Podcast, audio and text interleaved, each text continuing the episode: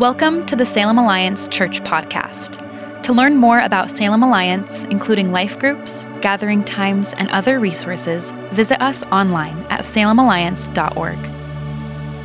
Today's talk is given by Rob Basham. Church family, you can have a seat. Glad you are here today. Welcome to those of you joining us on live stream. My name is Rob. I'm lead pastor here at Salem Alliance, and you guys sounded really good today singing. I mean, you usually do, but today was like, right? There was something something going on. So thanks for being here. Happy Thanksgiving. Hope you had a great Thanksgiving. I know I did. My daughters are home from college, which is awesome. We got the street, everyone on the street to play football yet again this year. So pre-Thanksgiving workout is always a win. And I, I hope that you're enjoying today. It's kind of cold outside. A little bit, huh? I uh, woke up early. We have an 8 o'clock service, in case you didn't know, and you're welcome to come to that one as well. But uh, I started walking here and got about two blocks and was like, it's a little chilly. Should have brought like a hat and gloves. But uh, I'm glad you are here today as we enter into the season of Advent. One of the things before we move any further, you'll see there's a rose here on the platform. Roses here at Salem Alliance signify new life in Christ. And this week, one of the patients at the Salem Free Clinics gave their life to make Jesus king of their life. Would you celebrate that with us today? So, we're launching into that season of Advent. It starts a little early this year, the four weeks leading up to Christmas Eve and Christmas Day. It's a time where we build anticipation, just thinking about Jesus coming to earth as an infant. It's also a time that we set aside to just build anticipation as we sit in expectation of Christ's second coming, of his return. This year, our series is simply titled Joy. A group of us every year go away and we just listen on behalf of the church to hear what God might be asking us to talk about. And this year, as we went away and we go to our separate places and listen and we gather together, numerous people heard the words simplicity and the word joy. And so we hope that this series that we're launching into today just brings you a new level of joy and appreciation for Christ's coming and his second coming. Joy is a word that I feel like is anything but simple. As I took a deep dive and studied the word joy this week, once again, it's a difficult word to define. You see, many people like to define joy and they separate it out from happiness. They do that because joy should not be circumstantial. It shouldn't be dependent on just like what we're experiencing at the time. However, I think that can be a little bit dangerous because happiness is part of joy. It really is. In fact, in scripture, there's many places where the word joy is used and it actually has a root that's synonymous and you could just sub in the word happiness. And yet we know that it encompasses more than just a feeling. Joy is more than a feeling. It is is not circumstantial, it is larger than happiness. Joy is a noun, it's something that is a virtue, it's an attribute. In fact, in Galatians, we see it is a fruit of the Spirit. It's something that we can have, we can possess it, it's something that we can work towards and ask the Holy Spirit for. It's also a verb in English to rejoice. So we know that it's something that is an action, it's a discipline that we can develop in our lives, and that it does go beyond our current circumstances. It's holding on when life is less than ideal. It's a longing for what will be, a recognition that God's grace and His mercy is leaning towards us. Joy is a word that is often associated strongly with Christmas. One of the reasons why is because the gospel author Luke loved the word joy. In fact, in the first two chapters, he uses it often. Joy, may joy abound, rejoice at the birth. We see it throughout. Just a couple of places we see it. Elizabeth is told that she's going to bear a son, and Zechariah receives this message from the angel Gabriel within the Holy of Holies. And he is told that this son will bring you great joy and gladness, and many will rejoice at his birth. One of my favorite Christmas stories is when Mary enters the room where Elizabeth is, and they're both pregnant. In John the Baptist, it says, leaps for joy in the womb when he comes close to Jesus. We know that Mary, after receiving the message that she would have the Christ child, is rejoicing, and she rejoices in God, her Savior, as she breaks into song. And of course, the angels proclaim to the shepherds good news of great joy. Christmas and joy go really well together. Here in the opening of the Gospel of Luke, we have this prophetic inauguration of the Christmas story, and with it, joy abounds everywhere we look.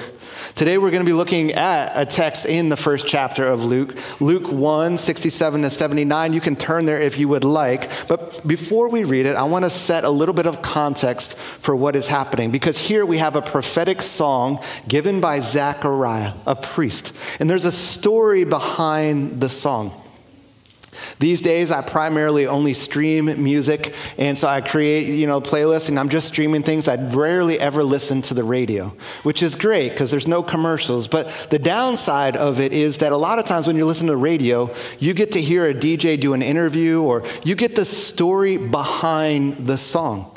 And when we get to stories behind the songs, the stories of tragedy like Clapton's Tears in Heaven, or the story of political violence that U2 writes about in Sunday Bloody Sunday, or a breakup like OutKast is talking about with Sorry Miss Jackson, you see there's these stories behind these songs. And they make, they just, they create just a new level of understanding. They make the song even richer. A few weeks ago, I mentioned that Taylor Swift and Travis Kelce are dating. They're still dating, just in case you were wondering. I just, I've been trying to keep up on this stuff. And I, I told you that I believe that probably a breakup song is on the horizon. I don't think this one's going to last. That's still my opinion. I still stand by that, though they're doing better than I kind of expected. And um, anyway, this past week, I'm an Eagles fan, and the Eagles were playing the Chiefs. And there was just this moment that I was like, ah, when, when, when are we going to get the song? When is the breakup going to happen? And it's not prophetic, but check out this picture. Something happened, and Kelce hurts Swift. And I, I don't know. I mean, we're looking at a prophetic word today, and I don't, it might be a stretch. Maybe it's too easy. I don't know. That's like a legitimate picture from the game, guys. Like, I, I don't know. I digress. My goal is to bring, to bring that relationship into as many sermons as I can, so stick with me, guys. I'm sorry. I apologize. Here in chapter one of Luke, though, Zechariah's song has a story behind it, and it's a pretty epic story. You see, the people of Israel are in a season of silence. There's over 400 years that God has, has not been speaking in the ways that he had in the past through the prophets and through the kings. He's been fairly silent. And both Zechariah and Elizabeth are living in this generation, waiting in anticipation. Maybe they're the generation that will receive the Messiah. They're both from the priestly line of Aaron, both of them, Zechariah and Elizabeth. And Zechariah is a priest, which means that he's one of probably 18,000 among the Israelites. And as a priest, two weeks out of the year, he has to go to Jerusalem and fulfill his priestly duties in the temple. And so on one of these weeks, and he's, he's been doing this for probably, he's probably done this 120 times. The scripture, he's probably around 80 years old. And so he heads to Jerusalem. And what happens then is while you're doing your priestly duties, they're also, they cast lots to see what priest is going to enter into the Holy of Holies to offer the incense and the prayers for the Messiah and the redemption of the people. There's a one in 18,000 shot. If you get chosen, that's like the highlight of your priestly career. And Zechariah gets chosen. And so he heads into the Holy of Holies. And everything changed for Zechariah on that day. He's a priest, likely in his 80s, likely having been there so many times, never having been chosen before. He's a priest in a time where the hope is really low. Ministry in a dry season can be difficult, and there's been 400 years of silence. And don't forget, he's also without an error. His wife Elizabeth is barren, and with that comes a stigma and some shame and some gossip, likely in the village. But all of that changes on this day. It's the story behind the song. An elderly priest chosen to go into the Holy of Holies. An elderly priest is going to have a child. His lineage is going to be part of the epic salvation story. He's going to get the insider info inside the Holy of Holies. He's going to be one of the first to get to proclaim the good news that the Messiah is now here. And nine months have passed since that encounter. Mary has since visited her cousin Elizabeth, pregnant. John, the baby, has just been born. And eight days later, here we are at the naming ceremony when Zechariah's tongue is finally loosened in the song that has been brewing in his heart is finally allowed to come out. It's a pretty epic story behind this song, and let's read the lyrics here in Luke chapter 1, starting in verse 67. Then his father Zechariah was filled with the Holy Spirit and gave this prophecy Praise the Lord, the God of Israel, because he has visited and redeemed his people. He has sent us a mighty Savior from the royal line of his servant David, just as he promised through his holy prophets long ago. Now we will be saved from our enemies and from all who hate us. He has been merciful to our ancestors by remembering his sacred covenant, the covenant he swore with an oath to our ancestor Abraham. We have been rescued from our enemies so we can serve God without fear, in holiness and righteousness for as long as we live. And you, my little son, will be called the prophet of the Most High because you will prepare the way for the Lord.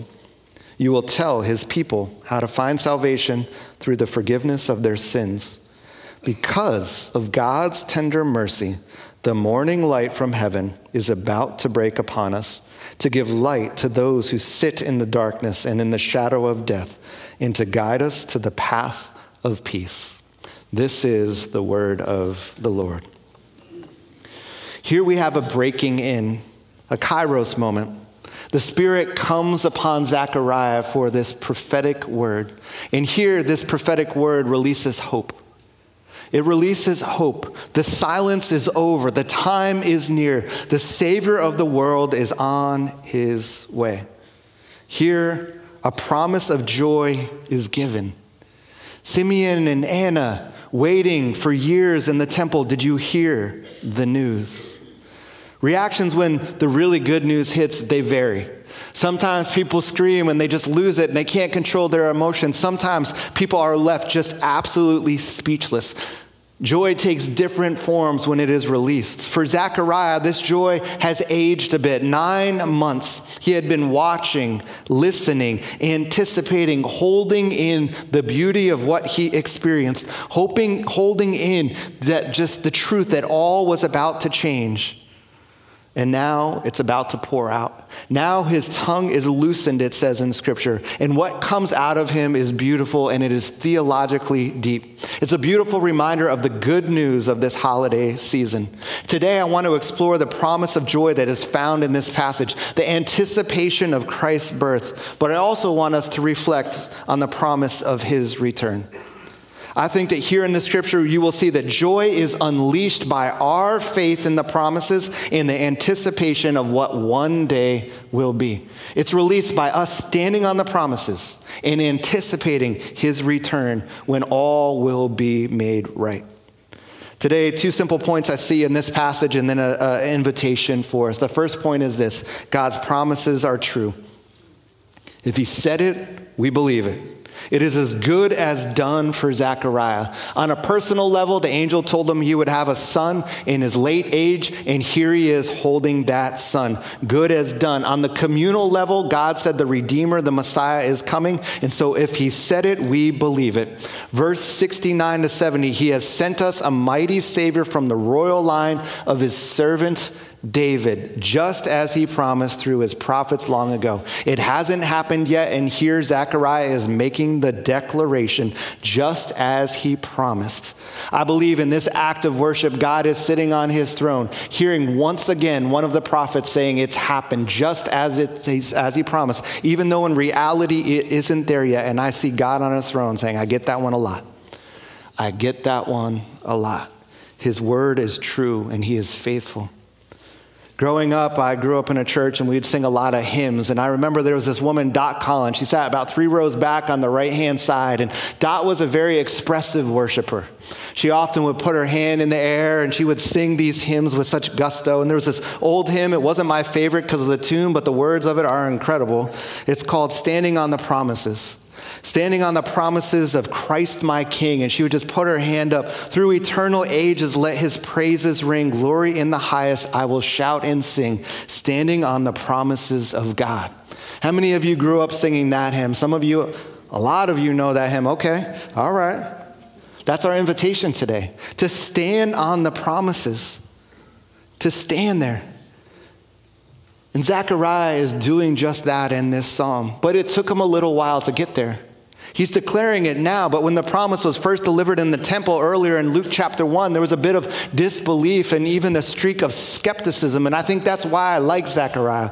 I have some of that skepticism within me as well, and I have to fight through it. And even though I'm sure he had 1 Kings 856 memorized, as many of the priests and prophets probably did to get them through, praise the Lord who has given rest to his people Israel, just as he promised. Not one word has failed all the wonderful promises that he gave through his servant Moses. I'm sure he had that verse written on his heart, and yet when the angel Gabriel is there appearing to him, he's like, Really, how will this happen? And there's this bit of doubt that comes in. And yet, here he is now, knowing that they are fulfilled. Here he is now, understanding that he will get to see these promises lived out. And he's blessed. See, there was generations of silence between when the prophets start, stopped hearing and when this prophetic inauguration begins. Our God is a generational God, and oftentimes his promises don't come in the time frame that we hope for. Zechariah's song reminds us of this. It references even the promises to Abraham and the promises to David. These happened centuries ago. Zechariah would get to see what they never did. And that's often the case. Many never get to see the promises that they were given realized. Sometimes I'll read old biographies of, of missionaries, and recently I read one, Dr. William and Clara Leslie. They were missionaries in the Democratic Republic of Congo. In 1912, they showed up there, they cleared some land, they built kind of a mission in the village of Vanga. I'll throw a picture of, of it here for you. They spent 17 years there, and their ministry came to an abrupt end when some of the tribal leaders came to them and said, We don't want you here anymore. And they had to pack up and leave. And Dr. Leslie writes in his diary, he, he writes that it was just a really difficult thing for them. They had given 17 years and they felt like they made no impact, no big impact at all. Well, about 100 years later, in 2010, some missionaries, Mission Aviation Fellowship, decided that they wanted to go into the jungles across the river from from Vanga. And they entered. They knew that there was the Yanzi people there, and they figured that the Yanzi people may have heard the name of Jesus, but were highly unreached and probably had no concept. And so they wanted to start a ministry to this group of people deep in the jungle. And when they got deep into the jungle, what they discovered was eight villages across a 34 mile stretch, and they found a reproducing network of churches throughout that jungle. Each village had its own gospel choir. They were writing praise and worship music in their own languages. In fact, they were having competitions in sing offs from village to village.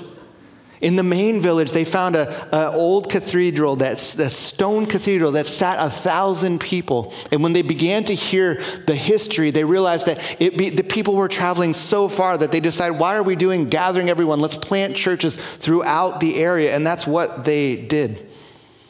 Apparently, Dr. Leslie would cross the river once a year and spend almost a month going to these villages, teaching them about who Jesus was, teaching scripture, teaching the tribal children how to read and write and the importance of education, but he never saw the results. In his lifetime, he had no idea. Unlike Dr. Leslie, Zechariah was blessed to see the promises come to be. But many were the prophets that came before him that never had that privilege. Why did it take so long? I'm not sure. But it says in Galatians 4 4 that when the time was right, God sent his son. Why is it taking so long for his second coming? I'm not sure, but I believe that when the time is right, he will come again. He will. How do I know? Because he stood on a mountain and he told his disciples that this would be the case. And if he said it, we believe it. Good as done. Amen? And when we truly stand on the promises, it does something within us. It releases anticipation. And that's the second point the beauty of anticipation. There is a beauty in anticipation. The Advent season is all about cultivating that anticipation. Growing up, we had a lot of family traditions in our house. One of the traditions was on the dining room table where we gathered for dinner almost every night as a family. My mom every year would buy this candle.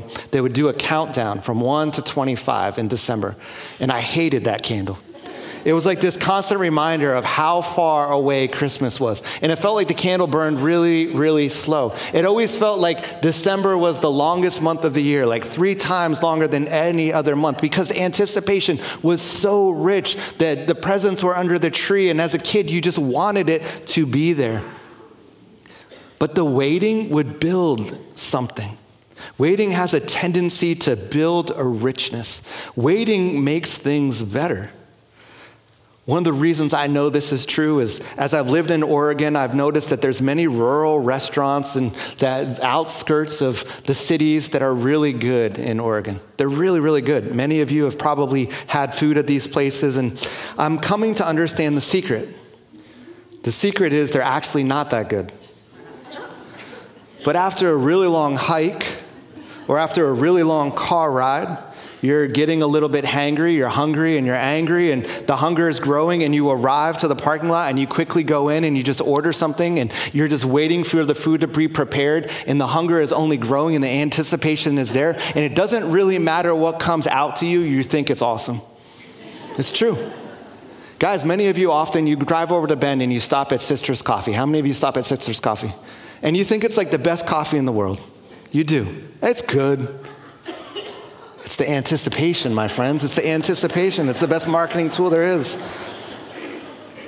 Zechariah's encounter with the angel ended a 400 year season of waiting. That's a long time. The generational waiting was over.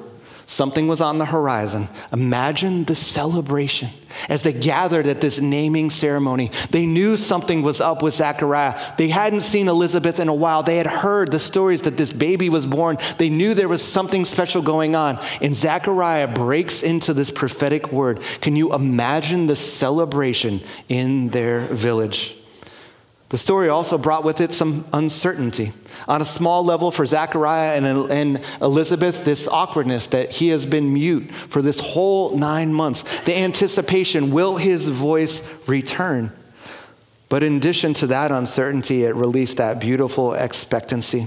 Nine months of pregnancy, and now John would grow up. He would prepare the way for the one but a new season of waiting began. How long until the Messiah would be identified? And once identified, how long until he would bring redemption and freedom? They knew it was close, but how long? Joy had returned to the community because the assurance of the promise had been renewed. God was communicating with his people in honest and deep ways again. The Savior of the world was about to be made known to a people that had waited and hoped for generations. And here again, we see the promises of the Old Testament, the prophecies and the promises fulfilled. If he said it, we believe it. And yet we find ourselves here today living in the beauty of the promise of his return, anticipating the return of Jesus. We live in the already, but the not yet. And we need to remember, church, rest assured that one day all will be made right. Heaven will be fully realized here on earth. It will be the Christmas of Christmases. And when we recognize that, joy is unleashed by our faith in these promises in the anticipation of his second coming. C.S. Lewis was the one that said, All joy reminds all joy reminds. He connects it to what is about to be. And I think he's right. And so let me close today with two simple invitations, two reminders. The first, be reminded of his mercy. This story reminds us of our redeeming God He's faithful to his promises. But in this song, we see the motivation behind his faithfulness, and it's his tender mercy. It says so in verse 78 and 79 because of God's tender mercy, the morning light from heaven is about to break upon us to give light to those who sit in darkness and in the shadow of death, and to guide us to the path of peace. He is faithful to his promise because of his mercy and his grace. He wants to see us on that road of peace. The joy is cultivated when we can receive that in confidence and recognize that it is his grace, that it is his mercy leaning towards us. And this song is so theologically rich. Part of the promise that we get here is we see in verse 74 that we also get to serve him without fear. We've been rescued from our enemies, it says, so that we can serve God without fear, so that we can live lives without fear. And here's the thing fear and joy do not coexist well. Fear and joy don't coexist well. And many of us are wanting to experience more joy, and we're kind of stuck with some fear. And I get it, it's because our waiting rooms have a lot of fear in them. Some of us in this room are anxious and fearful because we're waiting for that medical test result to come back. And some of us are, are just stressed out because of a relationship that we know needs to be reconciled. And some of us are struggling to start a family of our own, and we're in that waiting room ourselves. Some of you are waiting for that college acceptance letter. And you have some finals that are around the corner. What are you holding on to in the waiting room that has fear attached to it? What's there? You see, those spaces hold an immense amount of fear. And this season is an invitation to release that fear and experience joy. In fact, some of you right now, you know exactly what your waiting room is. Would you actually even just put your hand out? Hold on to that fear for a second because you're about to get rid of it. Just hold, Hold on to it, release it, and turn your palms over. Because one of the beautiful things of Scripture is joy is a gift from the Holy Spirit. And so, Spirit, I invite your presence now to bring joy to my brothers and sisters. As the fear dissipates, would you fill them with new joy in this season? Amen. The final invitation I see here is once again, we are to be reminded of his second coming. I've already been talking about it through the sermon, but I had to put it here at the end for me personally because I don't do this well. Truth is, I don't. I love Christmas because it's the prophetic inauguration. The kingdom of God is at hand, heaven is coming to earth, and guess what? We get to be part of it. He says it beautifully the morning light from heaven is about to break upon us. And we know that He chooses to use us as church to bring that light everywhere we go. I love that. That's why we talk about here. We get to bring the peace in the presence of the power of Jesus everywhere we go. There's a call to action. And I love action. And I love accomplishing. I love getting those things done. And yet, Advent is also about us pondering pondering the promise of his return. It's about waiting. In church family, our goal, our desire to see peace in our city, peace in our world, heaven and earth uniting, we get to play a role in it in the here and now, but it won't be fully realized until he returns, just as he said he would. And so, in this season of Advent, may we diligently engage with the kingdom that is at hand, but let's also make sure we do not forget to sing about reflect on, and talk about his return, his second coming. Advent season is set aside to do just that. Joy to the world, the Lord has come. Joy to the world, the Lord is coming again. Let's pray. Jesus, we thank you for your word. Is living and active. And we thank you for this prophetic song that you gave Zechariah over 2,000 years ago that is still valuable to us today. We thank you for the reminders. And we declare today that your promises are true. We release anticipation in this room for your second coming, and we release anticipation and joy as we prepare to celebrate your first coming. God becoming man Emmanuel, God with us.